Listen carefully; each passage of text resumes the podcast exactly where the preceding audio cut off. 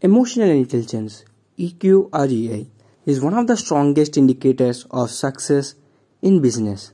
Why? EQ is not only the ability to identify and manage your emotions, but it's also the ability to recognize the emotions of others. What's up, everyone? I'm Aditya Mulukuri, the host of TADS podcast, The Great Future for Your Bright Future.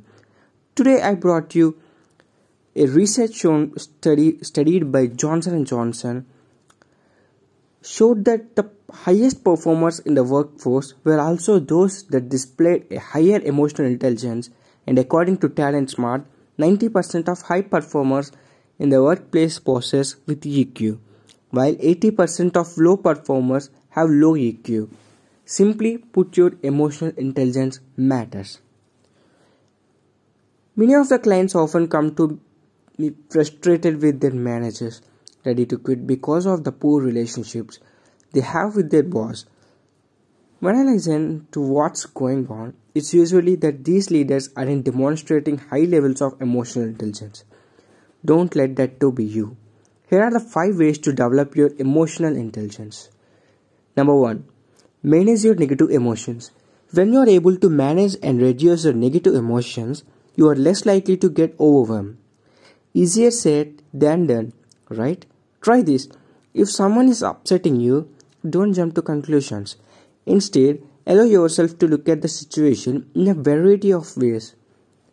Try to look at the things objectively so you don't get riled up as easily.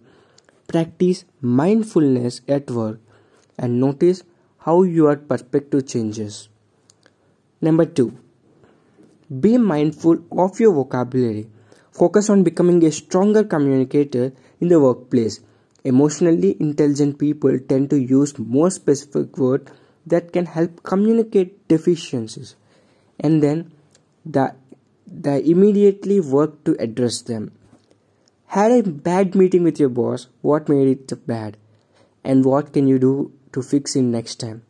When you can pinpoint what's going on, you have a higher likelihood of addressing the problem instead of just stewing on it. Number three, practice empathy. Yes, centering on verbal and non-verbal cues can give you invaluable insight into the feelings of your colleagues or clients. Practice focusing on others and walking in their shoes. Even if just for a moment, empathetic statements do not excuse unacceptable behavior, but they help remind you that Everyone has their own issues. Number 4. Know your stressors. Take stock of what stresses you out and be proactive to have less out of, of it in your life. If you know that checking your work email before bed will send you into a tailspin, leave it for the morning. Better yet, leave it for when you are arrived to the office. Number 5. Bounce back from adversity. Everyone encounters challenges. It's how you react to these challenges that either sets you up or the success or puts you on the track to full on meltdown mode. You already know that positive thinking will take you far.